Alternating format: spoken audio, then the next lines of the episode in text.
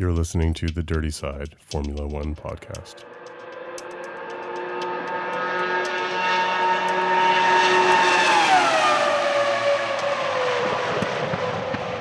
I'm your co host, Keon, and I'm joined today by the lovely Luke. Hello, Keon. Just such a fantastic race. It's just we have the championship alive for an extra week, and it was my boy Verstappen who played a big, big, big part in it. It, it, it is alive for another week. We, we have another race in Mexico in six or seven days. yep. And uh, fortunately, I mean, all of us basically thought that uh, it was going to be all over this this race, and fortunately, that's not the case. No, fortunately not. And it was it was really good. We we had our hopes dashed within the first lap, essentially.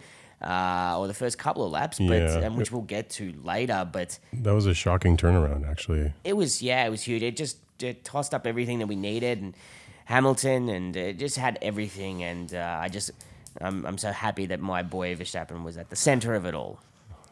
That's true. That's true. He actually, well, he's been at the center of a lot of things lately. He's the he's the center of attention for I mean, essentially, the, our last our last uh, our last podcast was named "Accidental Mayhem." I yeah, mean, which I wasn't too happy about, by the way. Uh, it was uh, it was very come on it was very it was very it was an apt title because a lot of mayhem i'm not saying it, i wasn't placing the blame but mayhem was caused and he was at the center of it Yeah, he was, he was, but uh, i mean he tussled with two ferraris he's a tussler. He's a, he's a, he's a he is tussler. he is a tussler and uh, he he's a, he's almost I, I would say single-handedly but that's not true because we have to hand it to ferrari um, for kind of coming back striking back this race but between ferrari between Raikkonen Verstappen and Vettel, we managed to still have a race, uh, you know, a championship race in our hands. I mean, it's not really a championship race because we all know that like Hamilton's going to do it next race, and if he doesn't, it'll be the race after But that. I don't know about that. We all thought that it was the writing was on the wall, and look what it tossed up. I, I, I think uh, there's still a little bit of life, and, and Hamilton, he'll he'll come like it won't affect him. He, if, if anything's shown, his mental game is is. Uh, completely on point, so nothing will deter him. But what I gather from this is that Vettel probably has a bit of a confidence boost. oh, absolutely. Um, he, yeah, he really. I'm not going to say he turned it around. Vettel still made mistakes. In fact, he made quite a critical one during the race. However, it wasn't luckily for him, and luck, luckily for all the tifosi out there and people who just enjoy watching good racing and uh, you know an exciting title fight. He kept the dream alive. I mean, he had some help, but um, yeah, it was. He made mistakes He- from like he- yeah, he- yeah. We'll we'll get into that when we go over things chronologically. But uh, the the gist of it is that this was a fantastic race, and uh, didn't really expect it to be this good, especially after Suzuka. No. I thought it was just going to be kind of a formality, like a done deal. Um, after the first two practice sessions. In fact, we should we should start talking. We'll do a quick um, summary of qualifying, but one of the one of the big issues was in practice in the first two practice sessions. It was raining. I yeah, mean, it was it was like- torrentially raining, wasn't it? yeah, it was like monsoon season in Texas, and uh, they were basically like you know aquaplaning, and the teams did very little running. Um, all of the teams really. I mean, some of the teams barely put any laps in in free free practice too. I think. Yeah, and the ones that did put in laps only put in like a handful, not enough to gain a good. Yeah, any knowledge of how the tires are going to behave. Yeah, not enough data or uh, telemetry. Yeah, so it was no one really knew where the team stood because it was the conditions were so kind of um, extraordinary, and we're not. And the race was always forecast, I believe, to be dry, uh, although qualifying was a bit touch and go, or the, or so they thought. So really, you, you, the teams didn't really know what what was going on, and, and people were just doing strange things to gather some data. So you couldn't really tell by the times which team was ahead. Although it did look like Merc was ahead It did, in yeah, the first two practice sessions. yeah, and um, it looked like okay, Lewis is on track. So that that's what we thought. And then free practice three was the, really the only one you could um, sort of go by because it actually ended up being dry.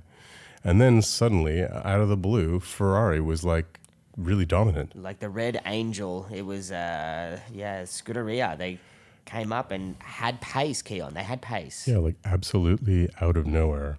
And, it was a surprise to everyone. yeah, it was. Uh, and to be honest, actually, It was a return to form. yeah, but to be honest, I thought that their their like their their the times that they were putting in, I thought that they were kind of just putting it in their all and maybe trying to like fluff a little bit, and hmm. maybe Mercedes were sandbagging a little bit. Well, see, that's it's interesting because w- normally Ferrari are the kings of sandbagging, and that's what they typically do. They look like they're not doing so well, and then in qualifying they just pull something out, and they're you know really dominant. And I, f- I felt that this year, sorry, uh, yeah, this year at, in Austin, that they may have been reverse sandbagging, meaning that they were actually pulled out all the stops in free practice three to make it look like, oh, you know, we're striking back. And then in qualifying, actually, I felt that they were really not carrying that performance forward, and Mercedes were getting the better uh, of the circuit. And so I felt like it was the opposite of what Ferrari normally does. But then, yeah, fortunately, at the very end, it actually the qualifying was maybe Q1 and Q2 weren't that interesting, but Q3 was awesome. Q three was great. I mean, uh, it is a it is a track that Hamilton uh, has has won quite a few times. It's he. He, he likes this track. It suits his driving style. Um, and All, all the drivers actually seem to be really pro circuit of the Americas. Yeah, we were discussing this earlier when we that it's one of the Hermann Tilke. Uh, Yeah, it's one of it's one of the tracks that he appears to have gotten right. I mean, he's designed a lot of the modern tracks, and there are actually many of them have been criticized. for fucking Yeah. like disgustingly shit. Yeah. Uh, like yeah, basically. I like mean, liquid. but uh, I mean, it, it- one track that comes to mind is uh, the track in India. Mm-hmm. Um, and South Korea. That those two tracks, I, I was just well, I'm not really sure what what the design requirements are for the tracks when he actually you know works on them. Uh, I'm not really sure why you would make a track that isn't great, but it might just be. I mean, there might be sponsorship considerations. Maybe he's got to make it straight a certain length so they can get a certain density of signs in, or for overhead helicopter shots, there needs to be a good ad placement. Because I can't think of any reason you Big- would design a bad track. a big briefcase full of money to eat his fucking. So Yeah, well, I mean, they would pay him anyway, even if he made a good track. So that's what I don't. I don't know, unless the sponsors are really trying to interfere with the, the type of track design. But for whatever reason, this track is actually good. yeah, which is kind of surprising because I, uh, man, I remember when the U.S. Grand Prix was in Indianapolis. That was just such a horrifying Frankenstein shit show of a track because they used part of the oval, and then they make an infield section that was like literally like a bunch of kids that put pylons out. Yeah.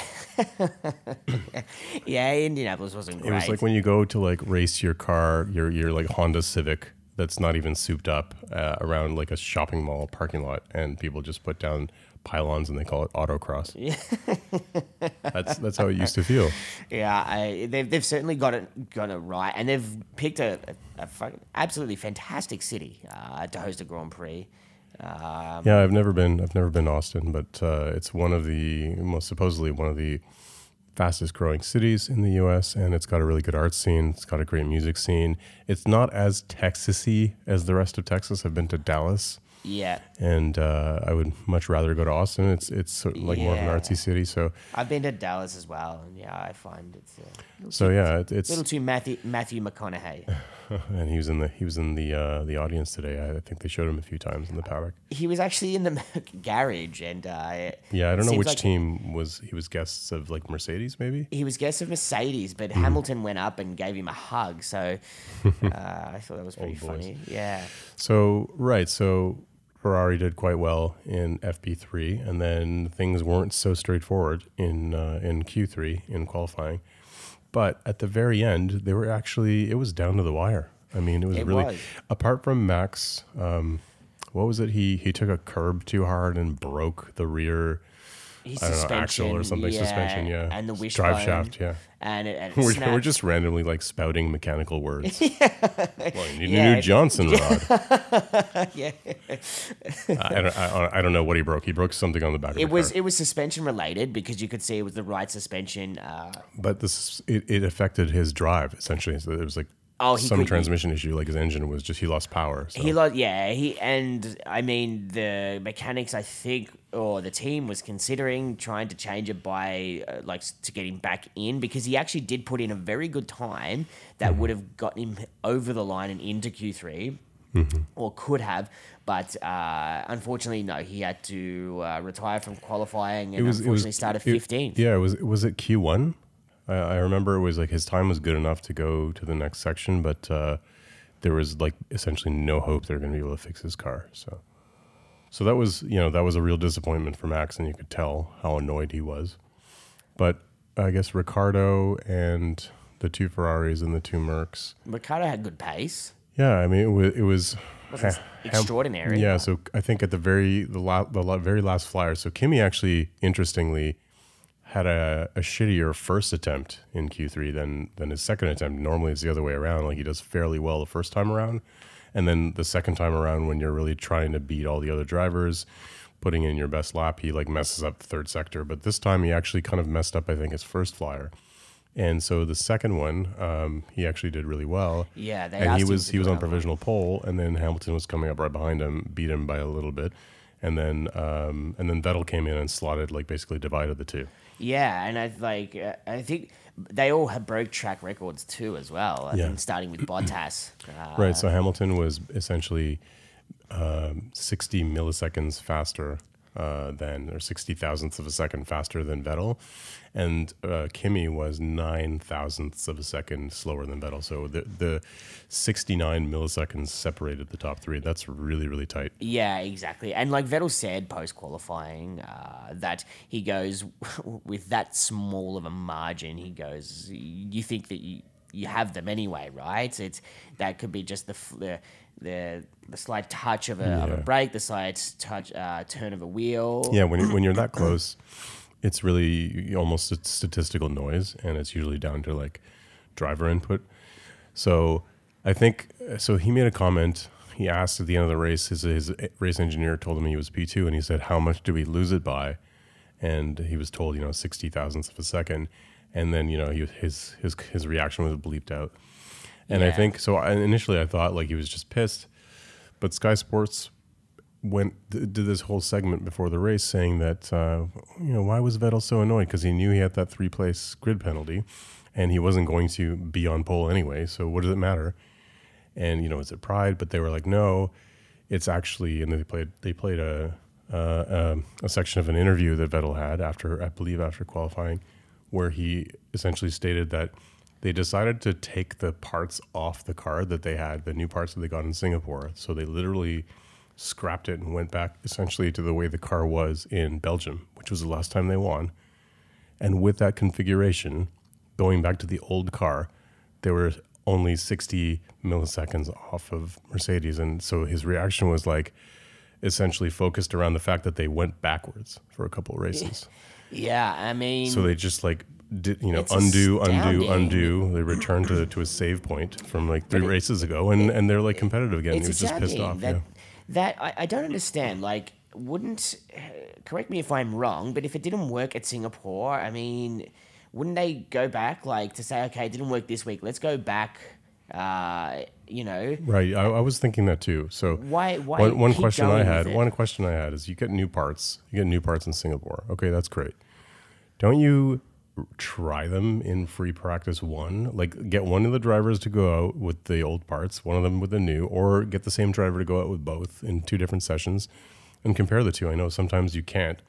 The conditions are not conducive to doing that or like changing weather or whatever, but you need you need to essentially test the new parts, not like live testing. You know, Yeah, you just it- switch. It, yeah, I, I don't get it. I, it it's just it. it It's shocking that they wouldn't have tried this after Singapore. Like, okay, it wasn't so good. Let's let's focus in the practice sessions in Suzuka and compare the two. Yeah, and let's I- just do this over practice sessions. And I don't and know. Is I don't know if it's a cost thing, if it's a scale thing. Maybe they maybe they Costing couldn't be an maybe issue. they were Ferrari's really- got the biggest budget. well, but they but they do have limitations on spending and lim- and like regulations about how much testing you can do and um, for fairness for the smaller teams, et cetera.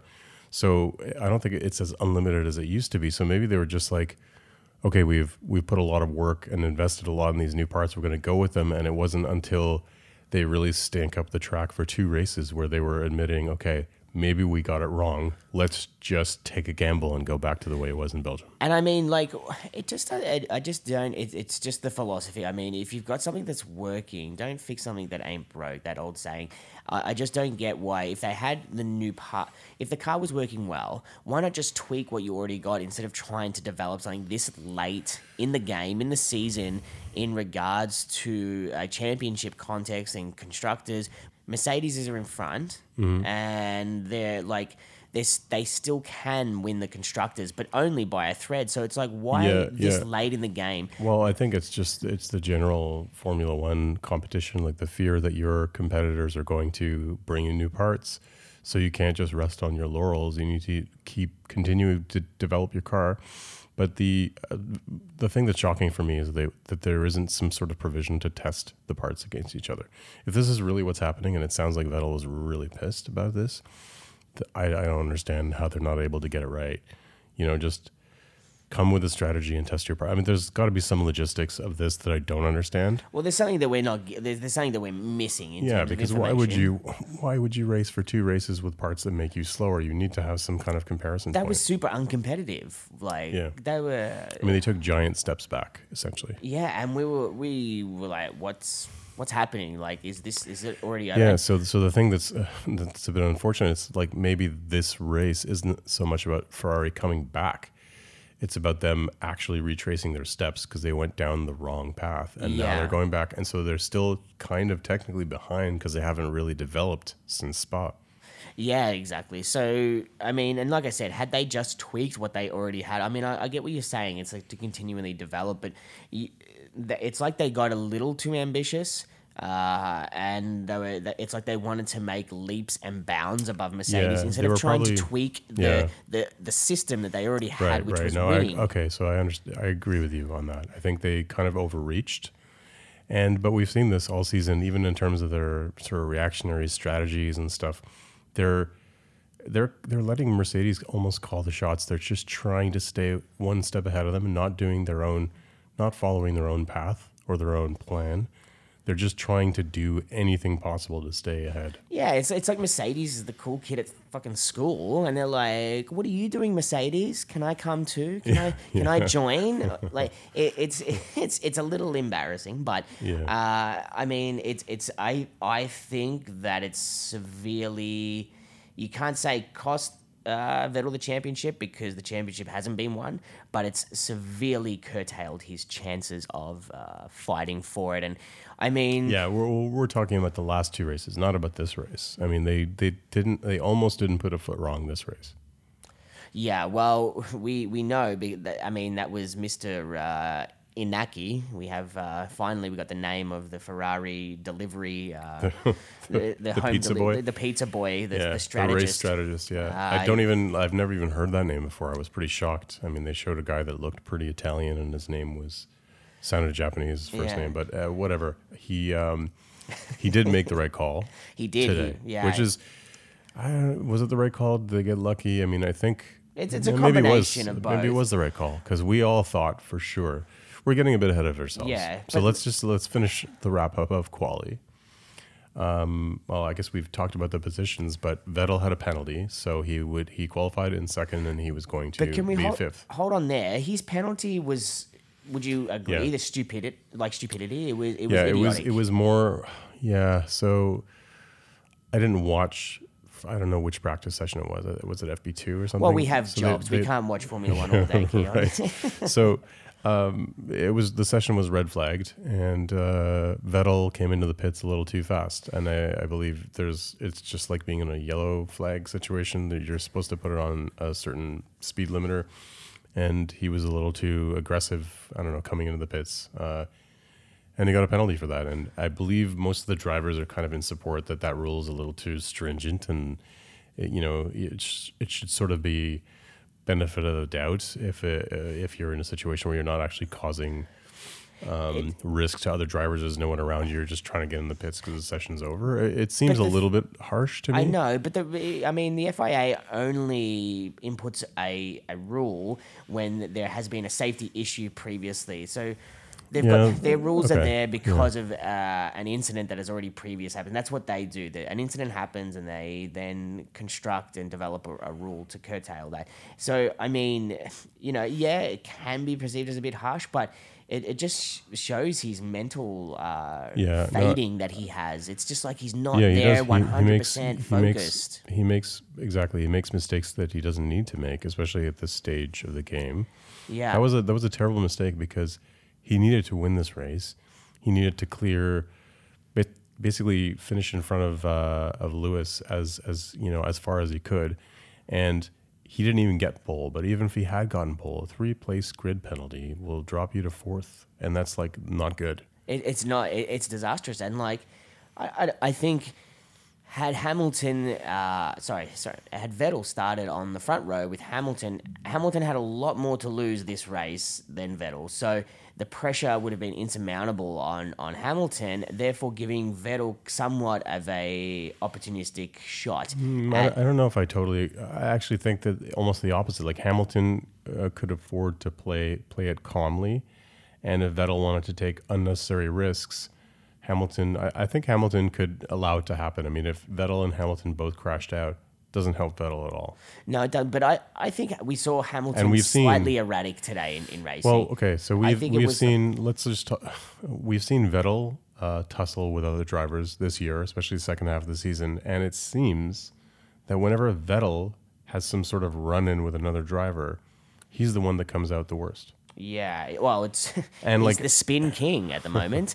Yeah. It's like he is the spin king. Uh, It's true. It's Yeah. true. He should be like a donut delivery boy. yeah, yeah. I mean, uh, Yeah, it's almost appalling. So that was his first big mistake. But he did qualify. He, he had a really good run in quality and was P2, barely missed out on pole. But he dropped to fifth, and he actually had a he had a pretty decent start, I believe. yeah. The wheels on Vettel car go round and round, round, because that's that's all he's been doing. So, so what happened? Like after the start, um, so we can jump ahead of the race now. I mean, I think there's not that much more interesting to say about quali. It was really rainy in the practice sessions, so all of the Yeah. all the teams didn't really know what to do with the tires, and you know they didn't have enough data, so it was a little bit up up and down. I was very pleased to see Ferrari and Mercedes so close. That was a really that would, that you know that bode well for the race. Should we move on to the first corner?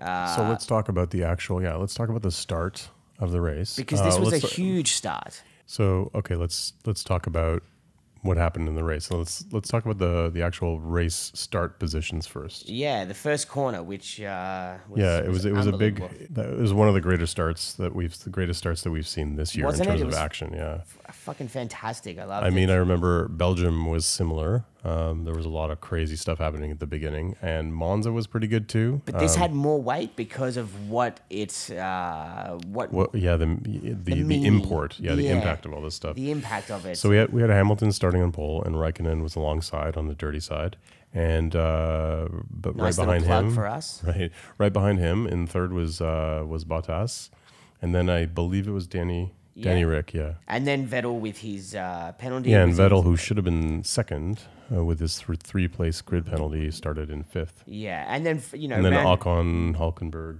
Grosjean, Grosjean, Leclerc, Leclerc, yeah. and Perez, uh, and then we remember we had Verstappen actually in 18th. yeah, he started basically well, not quite dead last, but really, really far back. yeah. Um, I uh, we didn't even really. It, wa- it was crazy. We they didn't even follow him or show him or do anything, and then all of a sudden he was like right up in there with everyone. Yeah, I mean, we kind of like knew that Verstappen's done, Verstappen's done this like this rodeo or this. It's like a movie, Yeah, and it was just like- like, the same movie but with like a different or the same actor but like different movie. He- Yeah, just slicing through the midfield like he's a cheese knife. Like yeah, just- it was like we knew that he was going to like pop up at some point, and we were, oh, there's Verstappen. Um, I mean, I think the first time I saw him, I thought it was Ricciardo. Yeah, because he just, I don't know, he it's not a bad skill to have to be able to slice through the field like a butter knife and get through, you know, I wonder if it's because and I wonder. I wonder if it's because of the aerodynamic performance of the Red Bull that makes it a little bit easier to follow. Maybe. It could, Maybe yeah. maybe they do a little bit better in the wake of another car in the in the in the dirt in the dirty air. I don't I don't really understand because they certainly don't have a horsepower advantage, but he really is able to like just just tear through the field. It seems like Ferrari and Red Bull are able to tear a bit better than Mercedes. Well, we've seen I've seen Hamilton do it a couple times. But Hamilton's a different breed of a human. I think That's he's true. like he may be he may, cyborg or he may- something. he's probably or, you know out driving that car in terms of you know that application. Yeah, he's driving the wheels off that Merc. So let's let's rewind a bit. Okay, we, we we mentioned that Max really got all made up a lot of places at the beginning and was really tearing through the field. But here's the thing: they put they put Raikkonen on the ultra soft, so he did his time. I guess he did. Yeah, so he must have uh, in Q two went on the ultra soft. It must have been part of their strategy from the beginning. For whatever reason, they put him on the ultra soft, and because he was on the ultra soft, he had an advantage slash disadvantage compared to all the other drivers. The, yeah, the, well, the hope was that he was going to start the race, and because he was on the ultras, unlike anyone ar- around him at the front, he would be able to get an amazing start and get in front of Hamilton, exactly, and and uh, and that would help Vettel's chances because he would hold Hamilton up, cause a little, little bit of mayhem there, and give Vettel a chance to you know catch up and maybe pass. Exactly. So the, the strategy was with obviously with Vettel in mind, but he had uh, Raikkonen had some blistering pace uh, once he overtook Hamilton. He Hamilton was n- nowhere near being able to get up to him. let, the let's times. let's talk about that. St- I can't remember how many races, but they keep they keep throwing it around that like uh, Kimi Räikkönen hasn't made up a place. He hasn't gained a place at the start of a race in like thirty something races or something ridiculous like that. So Yeah. everyone was saying, well, he's like the worst man for that job because he never ever does well at the start. But he was on ultras this time, and maybe because he was starting in, uh, on a cleaner side of the track and. Uh, Verstappen was behind him, so there was no way that he was going to get crashed out. Yeah, But he he um it was actually quite impressive. Uh, it was touch and go. I mean, he had to. I saw a lot of swerving. it was Um, really exciting I mean, watch. Hamilton was sort of dart. He just sort of darted to the left. Kimi had to go really like wide to the left, so he would have started on the on the right. And he, I think he he basically got past Lewis in the first corner, but, then it didn't stick. took it back. I don't know if he took it back, but it was they were neck and like it took about so that was turn one. It took another couple of turns for, for it to solidify that okay, Kimi's Didn't actually stick ahead. right away. Yeah, it was tough. I mean, that was that was ballsy. Um, Hamilton def- like defended as hard as he could. Kimi just got a really good start, and uh, as soon as he made it stick, he had like he was like pulling away. The ultras was- were so much better. It was almost like Hamilton just knew that Raikkonen was coming out for him because Hamilton made like quite a distinct like swerve to the side, like defending really hard. But like, yeah, that's what you're supposed to do when you're defending pole position, isn't it?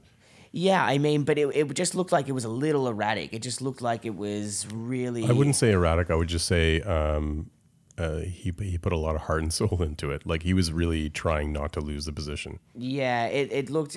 Yeah, I mean, it, it was. It would put me on the edge of my seat, put it that way. Uh, but it was.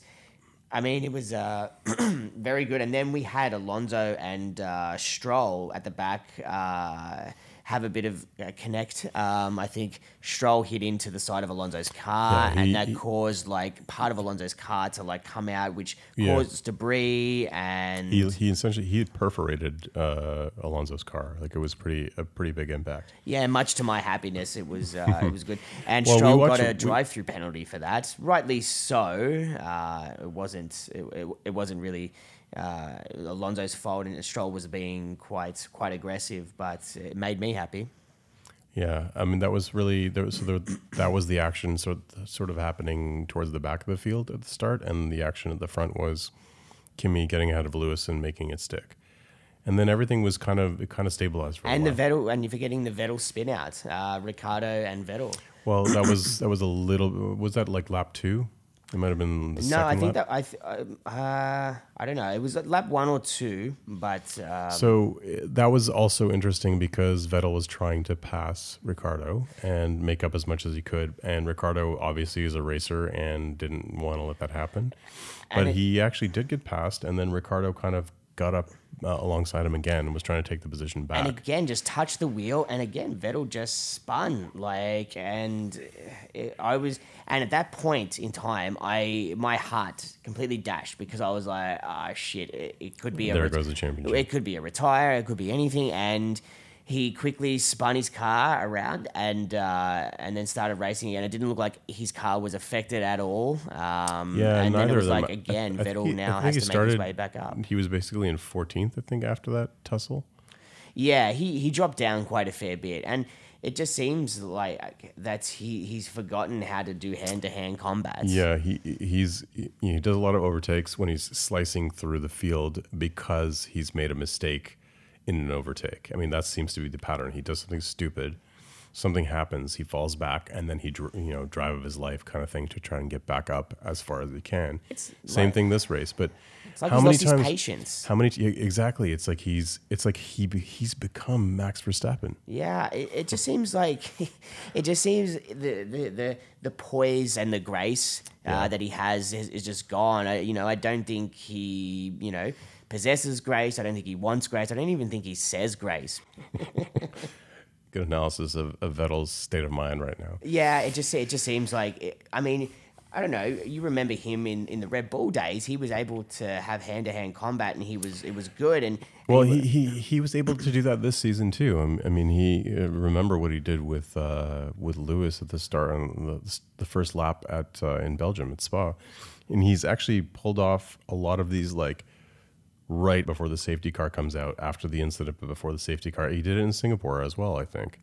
Just like gets a pass done right before, and he's able to do it like cleanly, and he's able to do it at the front. But uh, it seems that more often than not lately, when he's in a situation where he's trying to overtake a driver and it's for the lead or in the top, you know, three or four positions, But I don't think He it's just gets it wrong. No, I don't think it's been for the lead. I think it's just for him because he hasn't been on pole for quite a few races. Yeah, no, well, not necessarily the lead, but um, towards the front of the pack. You know, it's Yeah. it's for it's for track position at the front. It matters, is what I'm saying. He's not like he's not um, outmatching, you know, a back marker's car, or not even a back marker, but like a midfield. It's not really fair if you put Vettel up against, you know, Brendan Hartley. That's not really an overtake. no, it's not. I mean, he must be hopped up on on sugar or some fucking shit because. He, he's just going too too crazy. It's just yeah. He's he's lost the patience. Uh, Yeah, and that's the, yeah, exactly that's how I feel. He he he tried to overtake Max at Suzuka at a place where like in a corner that really it didn't make any sense. It was Spoon, I believe. Sp- yeah, and he was going down the inside or something. And he just keeps doing this, uh, ta trying to take these corners where, like, I don't think he can even make the racing line the way that he's doing it. But we could be reading it wrong. Maybe is it, mean, is when it we saw the- patience or arrogance? Does he think No, think I that don't he think can? it's arrogance. I think he's desperate, and he's also he's he's so desperate to do this that he is unable to actually sort of uh, wait tactically for the right time to do it. And like the by comparison, we look at the way Hamilton was in Monza, Uh, with where he was stalking Raikkonen for almost the entire race, Yeah. just waiting for the perfect opportunity where he felt he had a really good chance of making it stick. And Vettel is essentially like, you know, he's almost. Uh, he's almost um, Like mathematically, you know, eliminated from from the from the title fight. So he's just doing everything he can. But like, just wait, just wait. Yeah, it's like he's a rookie. It's like he's a rookie again. It's like he's in his rookie year. It's like, Right. oh, okay, young pre-pubescent Vettel. So he, so he spun and then he rejoined, and of course he's got an uphill battle. But the interesting thing, thing was um, his hopes were basically pinned on on Kimi, you know, taking points away from Hamilton. Like if Kimi hadn't won this race, which I don't think we've even mentioned yet that Kimi won this race. If he hadn't won this race, it would be game over. Yeah, exactly. And I mean, just to point out quickly, um, moving forward, like in, in terms of the race, is that after Ricciardo, uh, you know, or sorry, Vettel wasn't able to make that move stick, Paul Ricciardo had uh, a, another power failure. Yeah, that's true. Uh, that was shortly after, and that was Very shortly, I would say a lap or half a lap. Yeah, that was that was heartbreaking. I mean, he was so he he's so into this into this race and this track and and Austin and he's been he even grew a really really gross mustache for this race. Yeah. I don't know if you saw that. I it was did. like he looked like a 13 I mean, I had a mustache that was better than that when I was 11. Look like a weird Australian, Italian, fucking like Yeah. I don't know Giancarlo cowboy. That's So- that's whipping pizza and shit. Yeah, he he looked pretty ridiculous, but he's he looked so happy. He did, and like And- that and- smile, that effervescent Yeah. smile that he has. I mean, he loves this track, and he really wanted to, you know, put on a good show. And God, that guy, that guy has had the worst luck. Ever since he announced that he was going to Renault. Yeah, it just seems like whenever I he's don't been think- able to put, put like a decent qualifying in, Yeah. and he's like, "All right, I'm, f- you know, I'm, I've qualified fourth or I've qualified fifth. I can at least see what I can do." And you know, to put this in, like when you take out a Ricciardo or a Verstappen. Uh, it really it, it puts it to like a four way race and it, it, it can really make uh, Hamilton's life easier. So like when we have that, it also takes away from um, the the complexities of a of a championship race because it, would have been interesting to see what Ricciardo could have done today, right? From starting from fifth. Yeah, yeah. I was, I was. I mean, I'm bummed out because I really like Ricciardo, but I also really, I'm curious as to what would have happened. I mean, basically, um, Max had a fantastic race. He ended up, you know, second. What would have happened if Ricciardo had stayed in the race? I mean, he had he had good pace. He had great pace. He he has a track that suits him, and I mean, we we saw this. So we talked about this last podcast uh, how the emotions are kind of coming out, and he's clearly just so frustrated. You know, when he was when he yelled "fuck" into his helmet after his car uh, didn't make it through quali uh, in Suzuka, and so he starts the race with a decent position, goes wheel to wheel with uh, with Vettel, seems to survive that, and then just like loses. I'm I'm not sure if they even said what happened to his car. yeah, I mean. Horner said. I mean, Horner said uh, he's going to have a word with his future employers. He should have a word with his future employer about this. But I mean, do you That's think Horner's that it's a favorite Renault? line. That's Horner's favorite line. Oh, like the last five five yeah, races, it's- he's it's- always making little snarky jo- jokes about how Ricciardo needs to go and speak to his future boss Cyril. never misses an opportunity to slag down Renault. I mean, but what do you think, Keon? Do you think it's a Renault or a Red Bull issue? Well, people were saying that some of the issues um, are about the application of the Renault engine to Red Bull, and like something if it's a gearbox problem, it's it's Red Bull's fault, or if it's like an electronics problem. But I don't know. I mean, I don't think Horner would come out and and point the finger at Renault, even sort of like casually in an interview with Sky Sports, uh, say something like that if it wasn't actually if they didn't actually believe it was the engine that failed, not some part that Red Bull was responsible for.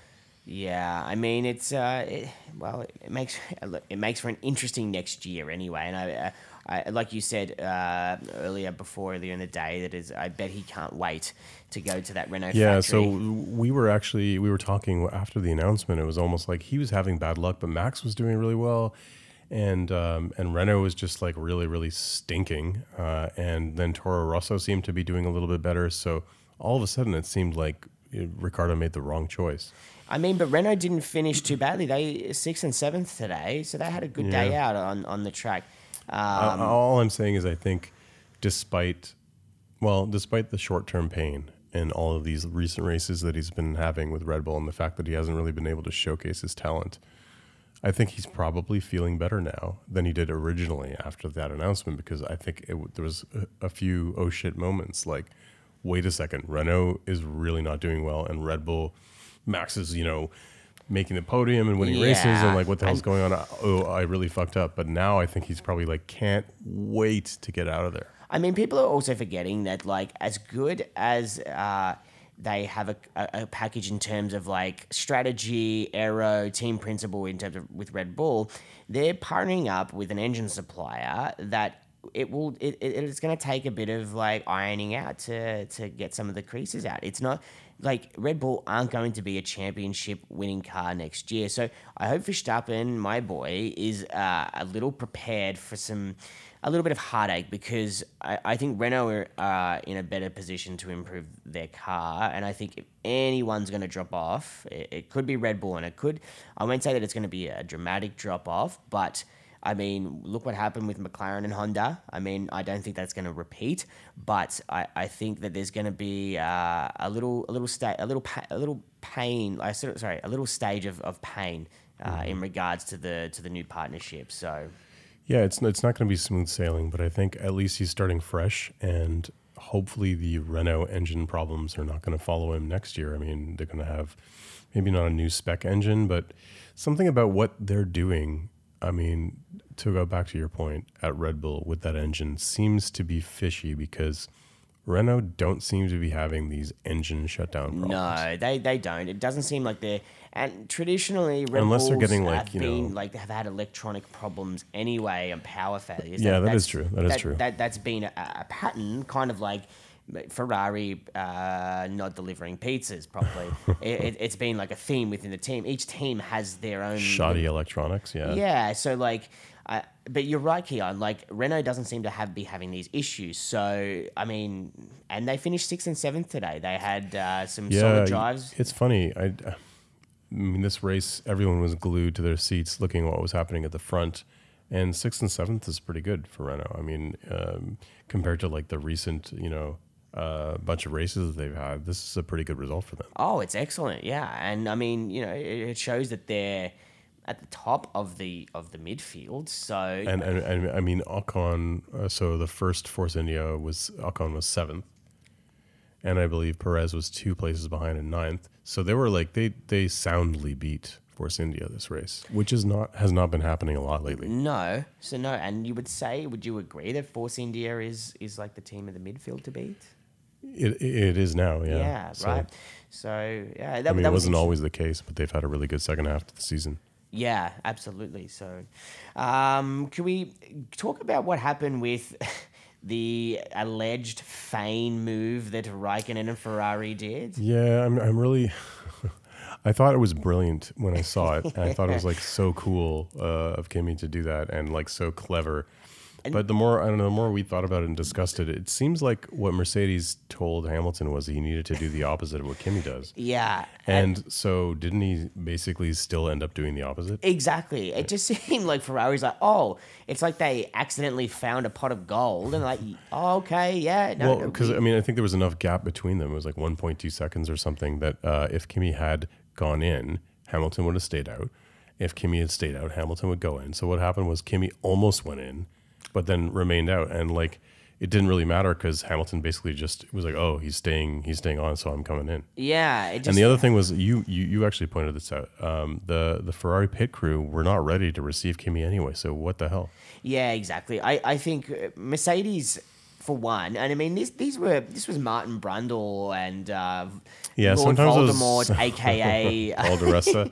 Paul di Resta, they were the ones saying that, uh, you know, Raikkonen feigned a, a move into the pits, but that was bullshit because Mercedes stick to their strategy. They're they're confident in their strategy. Why would they be reactionary to to Ferrari? It doesn't matter Mm-hmm. if Kimi. Uh, wins a race. All all Hamilton needed today was to beat Vettel by eight points. So like, Right, yeah. it, it wasn't like why do they give a shit what happens to Ro- let Raikkonen win? So it, it's uh yeah. I'm gonna have a chat to Mr. Brundle. And, uh, Well, no, there must have been some reason for that, um, and I'd th- call it is bullshit. technically, it is advantageous to know what the what the other guy is doing, especially if you're. I think Hamilton was on a different type of tire strategy at the time already because this was this was actually the first. This was Kimi's first pit, and so they all knew that Kimi was going to pit early, right? Yeah. he was expected to pit early, and then sort of kind of like um, they kind of shifted it around, and I think they were. Um, I'm not really sure how all of the you know tire projections uh, you know pan out, but they believed that if Hamilton came in and Kimi stayed out, Kimi's performance de- degradation would be enough that Hamilton would be able to come out in fresh rubber and like even on a two stopper be able to you know jump him after the second stop or something. But that wasn't the case, was it? No, it most definitely wasn't. So when we saw that happen, we were like, "Oh, Ferrari pizza strikes again." Yeah, it's uh, but they, I mean, they mean- finally delivered the fucking pizza, and uh, Inaki Yeah. fucking came with the pizza and Yeah, said, well, what's, "Here it what's his last name? Inaki Rueda or something? Rueda, yeah. We haven't seen a good Ferrari strategy call in a very, very long time. No, and I mean, we were both wor- we were both like kind of we didn't know what to think, did we, Keon? It was like, No, we were. I mean, we were actually sort of. I think we assumed that Ferrari had made a huge blunder, and I was almost livid. I was like, I can't believe they they fucking lost the race for Kimi again. They messed up, and we just saw Hamilton was like really, really quick, and then we heard Ferrari say we think Hamilton's on a two stop strategy, and I kept thinking, what? What? Like why? No one else. No one else is two stopping. How do they know this? They probably got it wrong. And so for most of the race, we're sitting there going, just praying. I mean, praying for Hamilton to stop another time. And, you know, it happened. yeah, and I mean that they showed they did shit. Did you see the? Remember seeing the shot with Arrivabene over with Inaki and Yeah, talking yeah, to yeah. him? So I bet that must have been a tense conversation because like That's true. It was that's uh, not only is that You thought you thought that you thought that Arrivabene was just giving him like serious shit, like he was in real trouble. yeah. It did not look like a pleasant chat. no, like Arrivabene looked really angry, and uh, it, They weren't they weren't like sipping their espresso. They were uh, and eating cannolis. They were, yeah. It, it, but uh, like you said, it, it paid off, uh, and Hamilton ended up getting stuck behind Raikkonen. And, right. and- so that was the, that, that was the that was that was the brilliant part of it. It Yeah. was Kimi was holding Hamilton up, and they were saying that you know Hamilton was much faster at that point, and they were projecting at the end of that that when Kimi came in that he had essentially lost Hamilton, like cost Hamilton eight seconds, yeah, yeah. Like and that was and that's kind of what won the the race. it did. It really did. It was that strategy and Kimi's ability to keep Hamilton behind, and that was touch and go. Because there were times where it was like, "Holy shit, Hamilton is gonna get by," and Kimi was able to make his car just wide enough. Yeah, and I mean, it, It reminded me a lot like a couple of Bottas's uh, defensive drives lately, but better. Yeah, it just seemed like I, I was uh, I was happy first of all that they had gotten strategy kind of correct, and then even though that was a very big gamble, but then it was like, oh, can he now defend against one of the most complete drivers of of of the of our generation essentially? Mm-hmm. And and he did. He handled it so well like the fucking iceman that he is and he the Iceman iced uh, Hamilton's title for a week, and it, it was a great drive. Yeah, it was, it was great. and also the fact that he okay, he slowed him down to the point where I think it was, made it possible for Kimi to still to actually win this race. But the other thing that he did was he cost Hamilton so much tire performance. I mean, Hamilton's tires took a real beating in that little stint. Yeah, that little stint where Hamilton was really trying it's to like his, overtake. his if- fresh rubber was neutralized. oh basically. yeah, completely. He burnt, and it was it was like and he was blistered pretty hardcore. Oh, pretty hard. Yeah, it was ridiculous because he he made some aggressive. Uh, I mean, aggressive I mean, I wonder if he. I wonder if he was actually on a two stopper, or he ended up having to do that because of that little That's a good point. incident, you know? Yeah, I mean, Because when we look at his when we look at his, his tire, um, he he did 11 laps in the super soft in the red tires, and then 26 laps in the softs, and then 19 laps in his th- uh, third pair of tires, which were also softs. So I wonder if it, I mean I don't know I don't know I don't think he could have gone 40 whatever 45 laps. Hamilton, no way, not today. He, Yeah, so I, he gue- did I guess I guess it was yeah yeah, but it was uh, definitely that little battle of of Kimi keeping Hamilton behind him that that won him the race. I mean that and his brilliant start. Yeah, and then uh, So I mean, like basically, he Kimi won this race, and and it was his first victory in what's the stat? 113 races, yeah, I think it was 2,000 2000 something days since uh, Australia 2013. 2013. That's it. Yeah, And he's the he. I don't think he's the oldest driver to win an F1 race. I think Nigel Mansell still has that, uh, but Kimi's 39, I believe, or like a few days away from being definitely 39. puts him in like the top five Yeah. oldest, or at least the top three. I mean, we don't know. So it's been a really long time coming. But the the thing is, you can't say, okay, well, whatever. He qualified on pole, so he won the race on Saturday because he didn't qualify on pole, and it's not that kind of track. And you can't say that, oh, he benefited from this retirement in front of him or someone's stop and go penalty. Kimi basically qualified well enough to be third because of the grid penalty. Okay, you can say that that he started second, but he was only like nine milliseconds off, and he got an amazing start, really tricky start, made it stick against Hamilton, and when it really counted, made his tires last, and he was able to defend enough on Hamilton because he was at a strategic disadvantage. Yeah, absolutely. He And- was able to neutralize, and you know what? It's it's fucking payback for Monza. Yeah, yeah. I mean, it made you a very, very happy boy, Keon, and uh, Yeah, I don't think I've I don't think I've yelled so loud since well, definitely not since Monza, and I think I think definitely louder. But I was I needed to check my underwear a few times Yeah. towards the end there. I mean, I was I was a little worried. There, uh, you know, I might I might have to do an extra load of laundry today. Yeah.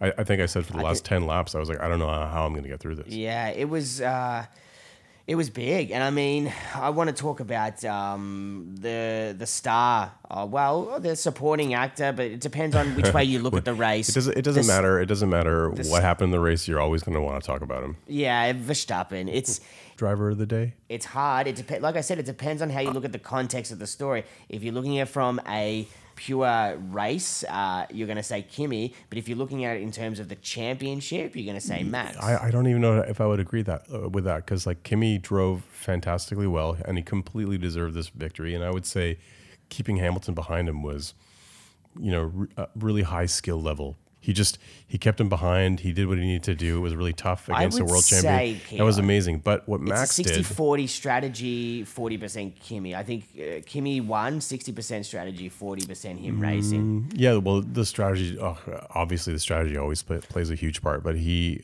I He think drove Kimi well, deserved- don't get Kimi me drove really, really well. So I can't take that away from him. But I, I think I have to say, for for for for Max to start in 18th place and essentially challenge for the win. I mean, he was within DRS range of Kimi a couple of times. Yeah, it was The a- only reason he wasn't able to do something was because Hamilton was in DRS range of him. Yeah, I, I just want to talk about like Verstappen had uh, it.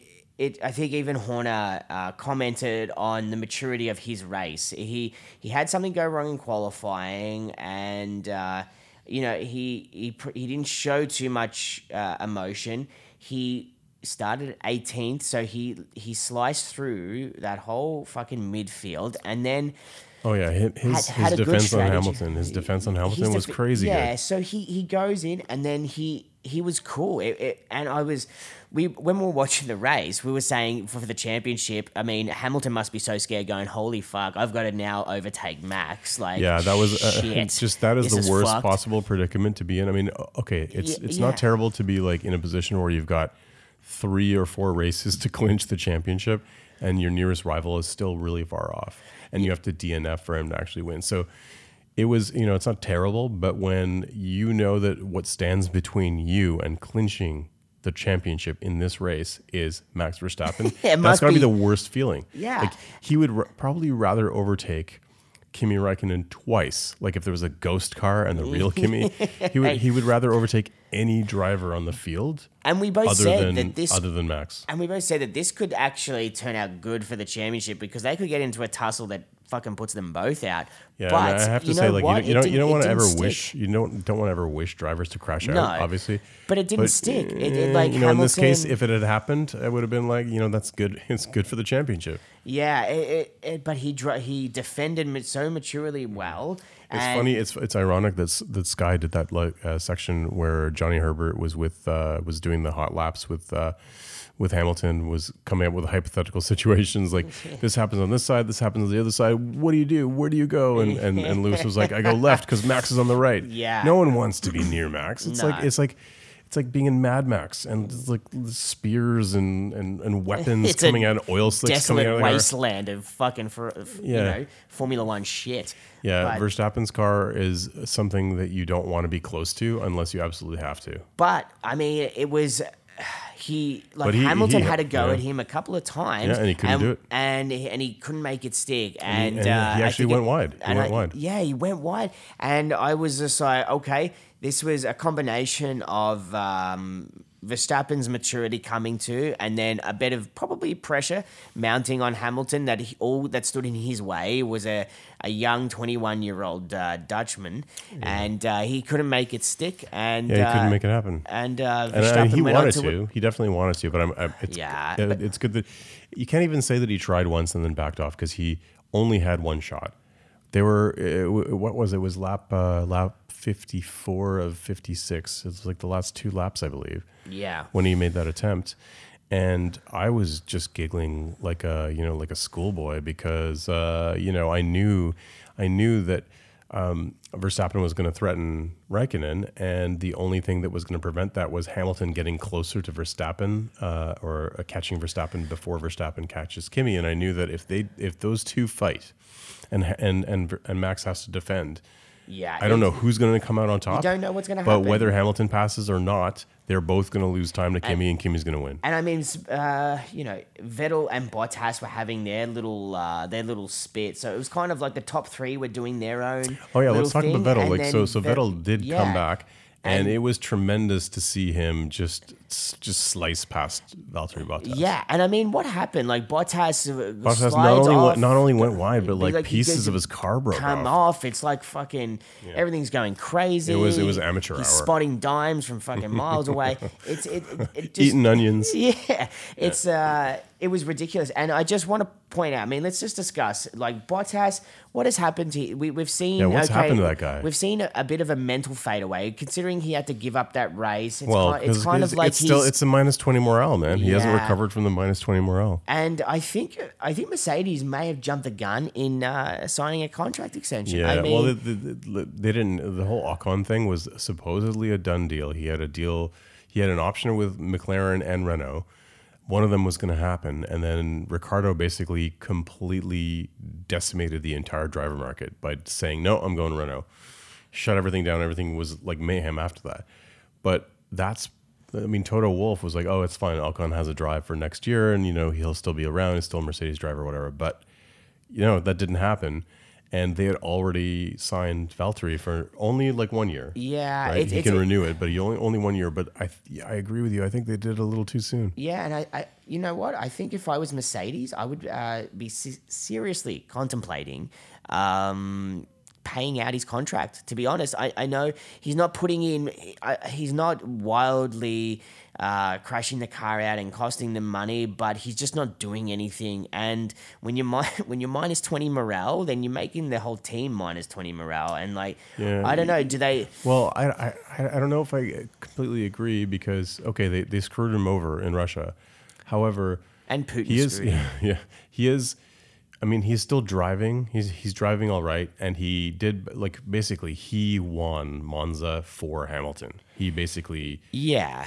gifted Hamilton with the win, or, or or you could say it was like, you know, he he set him up. It was an assist, you know. But the and it was it is- was that was really pivotal. So he's still he's doing his job. He's only But getting where he is because wonder- he's in a Mercedes. Like, Yeah, I- that's what I'm saying. You have to wonder what would Ocon do. yeah. And, And I mean, Ocon is. I mean, I know Ocon and Perez have tussled a lot, but I think Perez is kind of like a dirty driver, and Ocon is just like you know hot blooded young guy and doesn't want to be shown up by his teammate. But I think out of those two, Ocon has been the more mature one in in oh, many of 100%. I mean, those And little don't think- tussles that they've had, Perez has shown So I think his dirty side. Right. so I Um, think Ocon would be a team player, and but he would be just he would be pushing Hamilton a little bit, but he would you know be delivering more results to Mercedes, and, and like I just- Bottas was nowhere. Yeah, I just think Bottas has faded into complete obscurity, and I, I don't, I just don't what? I'm- see I- he's got he hasn't got a great personality, and it, it's just a, what are you doing? I don't think if like Hamilton, okay, he's the cool kid on the block, but I, I don't know. It, it just seems like if I was Toto, I'd I'd be signing him a check and going, you know what, thank you for uh, you know For assisting your years Hamilton, of service, yeah.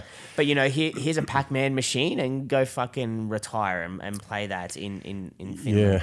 Yeah, he's yeah. I, I don't know. Like he's a likable guy, but he's also not that likable because he has no personality. And I'm just based on his performance the last couple of races and for much of this year. I mean, he did he did well in the first half of the season. It was very unlucky, but he's he should be doing better. He should be doing better in quality. Yeah, he, he should sh- be doing better in the race, and it's it's it's, it's just been very amateurish. resting on the laurels of that Mercedes car, and I- don't like when a driver does, has that ability to to be able to be at, on the in the top three or top four just because they're in a car that produces that. And uh, he, he doesn't do anything exciting. He doesn't defend well. He doesn't really overtake great. He did have a good weekend um, at at uh, In Russia? In Russia, but I oh, it was more than good. I mean, yeah, he, it he was a won. it was a perfect weekend. But I mean, You can't be having like one or two of those a season. yeah, you, you got to be consistently just putting it on the line, consistently driving the wheels off it. Uh, Mm-hmm. I mean, let's let's talk quickly about Raikkonen before this before this actual victory. Um, in Monza, he had the pole position, so that was a really good performance, and you know he won this race. However, he's actually been. I think the statistic is, is he's been in the top six for every race this year. yeah, no, you're right. I mean, that is Mr. that is Consistent right there. incredibly consistent. Okay, top six. He's in a Ferrari. You would expect him to do better than top six, like maybe top three or four. But like he's had his bad races. He has come in fifth or sixth place. Um, Bottas is not that consistent. He's not basically delivering those kinds of results. No, he's and- way too, you know, erratic. And I, and I mean, he you slice, you put him at the back of the pack, and I don't think he was able to to slice through as quickly as what Verstappen and a Vettel or a Hamilton can do. It just seems like he can still get himself up, but he'll finish at like a sixth or a, or a fifth, whereas like Verstappen's starting at 18th and putting himself in second on the podium. So that's the difference that you're seeing with a driver is that when it when it turns to Bottas, he's not able to put himself on the podium coming from the back, and that's the testament of a good driver, and Yeah, that's and- the testament seen- of, a, of, a, of a great driver. And in a way we've we've seen that at all. in a way we've seen I've actually seen I see similarities between Bottas and Vettel in the sense of the way that they perform under pressure lately. I, I, I really feel that um, um, Vettel's uh, mistakes uh, when he's under pressure, he's under pressure in the sense of he's trailing in the championship, so he's really trying to get ahead. He's being impatient. He's making moves too early that you know too optimistic or whatever. And on the other side, it seems like Valtteri is coming under pressure from behind, where it's like he's expected to stay ahead of someone, but his tires are already falling off, and he's being someone's Yeah. closing down on him. And in his defensive moves, he's making stupid I- I- mistakes. yeah, and So I, I, kind of see like a, Vettel's making offensive mistakes and um, and and Bottas making defensive. I just mistakes. think Bottas just doesn't have it in him to be a, a great driver, and he's been given this opportunity. But Yeah. unfortunately for Mercedes, I mean, they've, they've given uh, yeah, really a one year extension. Definitely unfortunate. I mean, they may not see it that way. They may not see it that way because they have, well, they've got Hamilton, and he's gonna almost definitely win his fifth driver's title this year, and then he's got two more years until the rule ch- until the regulation changes with Mercedes. So he's got a good shot at like one or two more championships. I definitely think he's got a shot at and they're gonna give him a, they're going to give him championship, the car, and he's the number one driver, and that's fine. But like maybe they don't, maybe they just don't care enough about the about the about the constructors championship, or maybe um, because Ferrari hasn't been doing so well lately. I don't know. It doesn't matter Mercedes so much. care about the constructors. Don't get Let me. let me just okay. Let me They put care it this way: it. Kimi, you know, notwithstanding his current his recent form, Kimi Räikkönen is out anyway, so it doesn't even matter to talk about that. But we've got Leclerc and Vettel in the car next year. Unless Leclerc really has uh, trouble, like like struggles with the setup of the new car or something, the pressure, I don't know. I really don't see that happening. Um, Ferrari is very likely to have a really strong team next year with two drivers that can deliver, and I think Mercedes is at a real disadvantage because they've got one driver. yeah, I mean, they're going to be getting gang banged by Vettel and Yeah, let, Leclerc. us so not get like, ahead of ourselves. So we haven't seen Leclerc actually. But it could actually go wrong, right? Yeah. They, they could fight to the point where, where they're just fucking just you know that they start next to each other and then just decide to fucking ram It's each other. It's So- true. It could be like Rosberg and Hamilton. Yeah, so we, we don't know. Um, but I mean, it's a good point. It, it just seems like, yeah, if Ferrari can get uh, a few things right, it seems like they've got a much stronger. It seems like they've got two people that can go for the championship. If one of them has brain farts, like what's happening now, whereas like Right, right, yeah. Raikkonen, uh, I mean, mathematically out, but like, you know, Hamilton, it's like Bottas just never was even there this year. And yeah, he, he Yeah, if you he- can start well at the start of the he has some year, that doesn't turn up, yeah. Doesn't mean shit. It's the second half after the summer break that shows the testament of a mental aptitude of a driver, Mm-hmm. and that's where Hamilton has performed well. And yeah, okay, you can say that uh, Bottas had a, a decent few races at the start, but yeah. it, it Hamilton's doesn't been the shit. only one who's actually like really been able to show show that mettle and, and like really perform under pressure. yeah. We haven't seen anyone else really under pressure. I, it's I really would say that between Raikkonen not uh, Well, giving Raikkonen, a shit. Raikkonen, well, Raikkonen hasn't been okay. So He's a world champion, so Valtteri, just- Valtteri has been in a few situations where he's cracked under the pressure, and I don't recall Kimi have being in any of those like similar situations where he's under fire from someone behind it and he just can't hold him off. Like, think Kimi's Kimi's just- just, like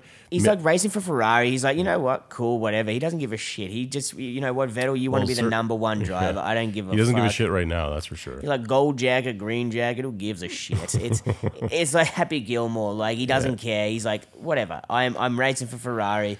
Vettel, you go off Mm-hmm. and, and fucking try to win the championship because that's what you I mean, but I mean, thankfully, like like their their goals are like basically coinciding right now. So Kimi wants to win a race, and he won this race, and that really helped Vettel. yeah, well, lucky for Vettel. I mean, Yeah, I mean, like, li- li- do you do you think that if Vettel had somehow managed to work himself into like second place, do you think that Kimi would let Vettel take the win? I mean, I think you. Good point. I don't know. Uh, I, you, you see, it- because it's. I could- I, I- would say. n- I pictured it. I pictured Yeah. it before the start of this race. After know. quali, I was like, "Wow, what if they're actually in a position and like Raikkonen does get by Hamilton, keeps him, Because uh, it- backs backs Hamilton up a little bit, and then uh, Vettel basically slices past Bottas and is in a position where he's like coming up right behind.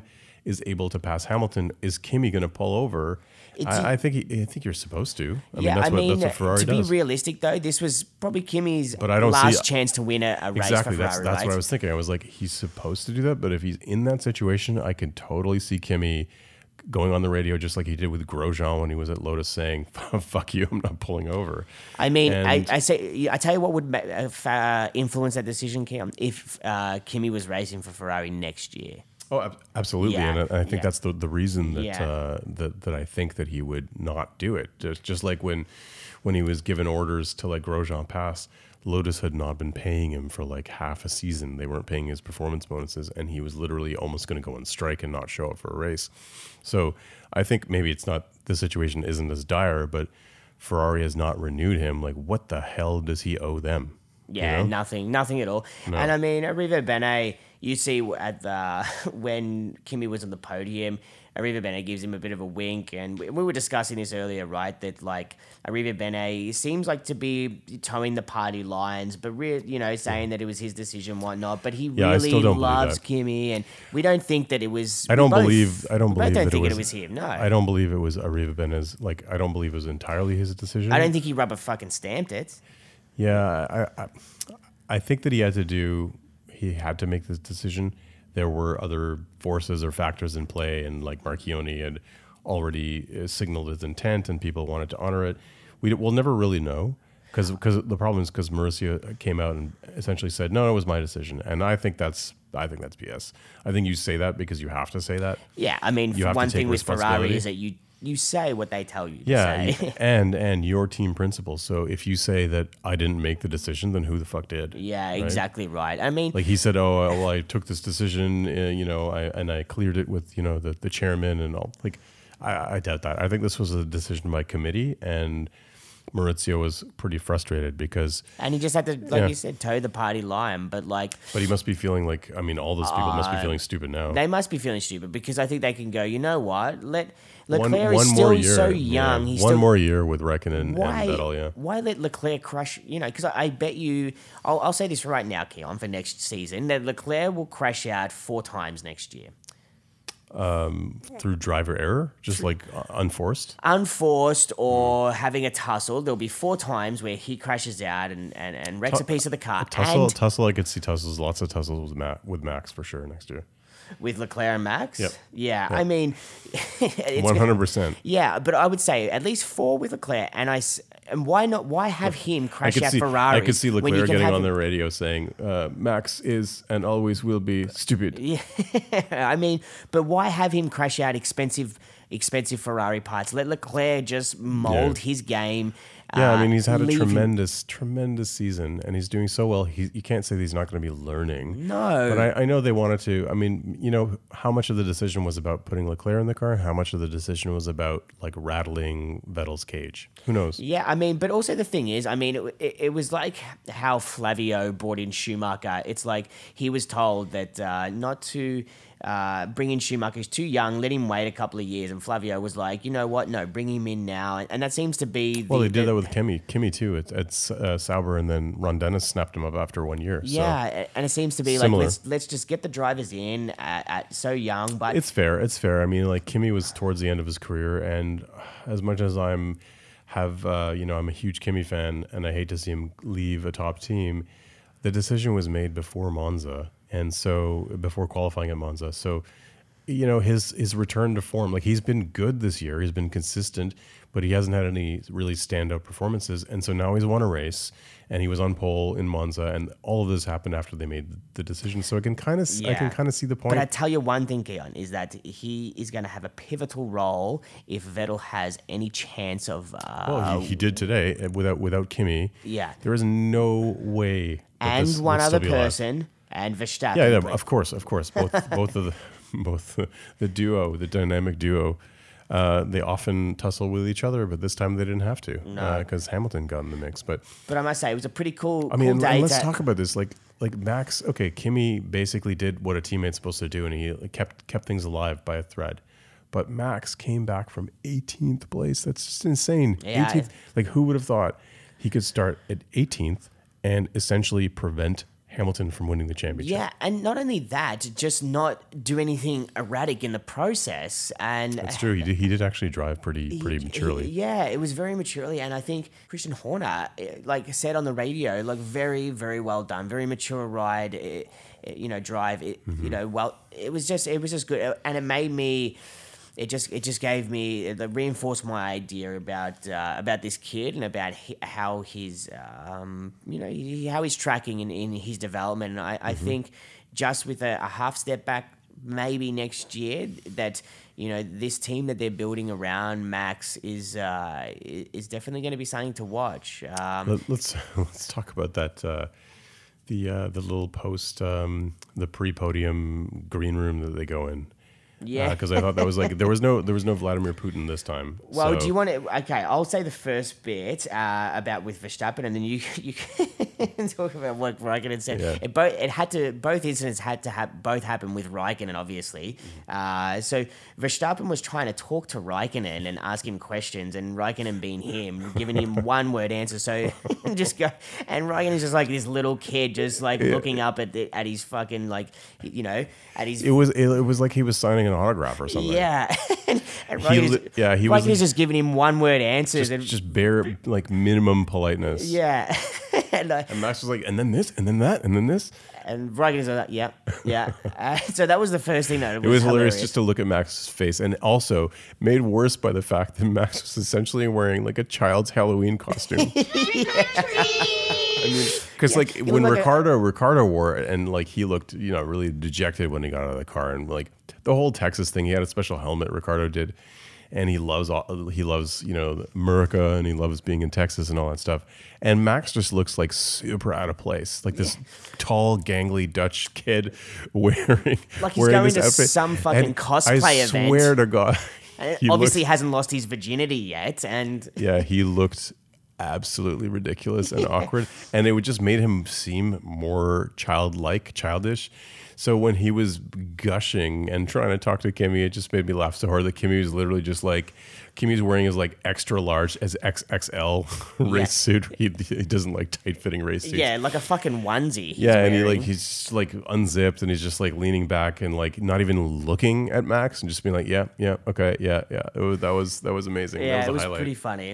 Uh, and and the, and the second thing was so then hamilton joins them and oh man it was so funny he uh i don't know if kimi actually if this is true and kimi didn't know the results and that would be a totally kimi thing to do is like literally not give a shit about anyone else and not really follow what's going on and only pay attention to your own race um, or he knew the actual result and he was just trying to like get under Hamilton's skin. In which case, it would be a brilliant piece of you know post race uh, commentary. But he asked Hamilton, he's like, "So did you win the championship or what?"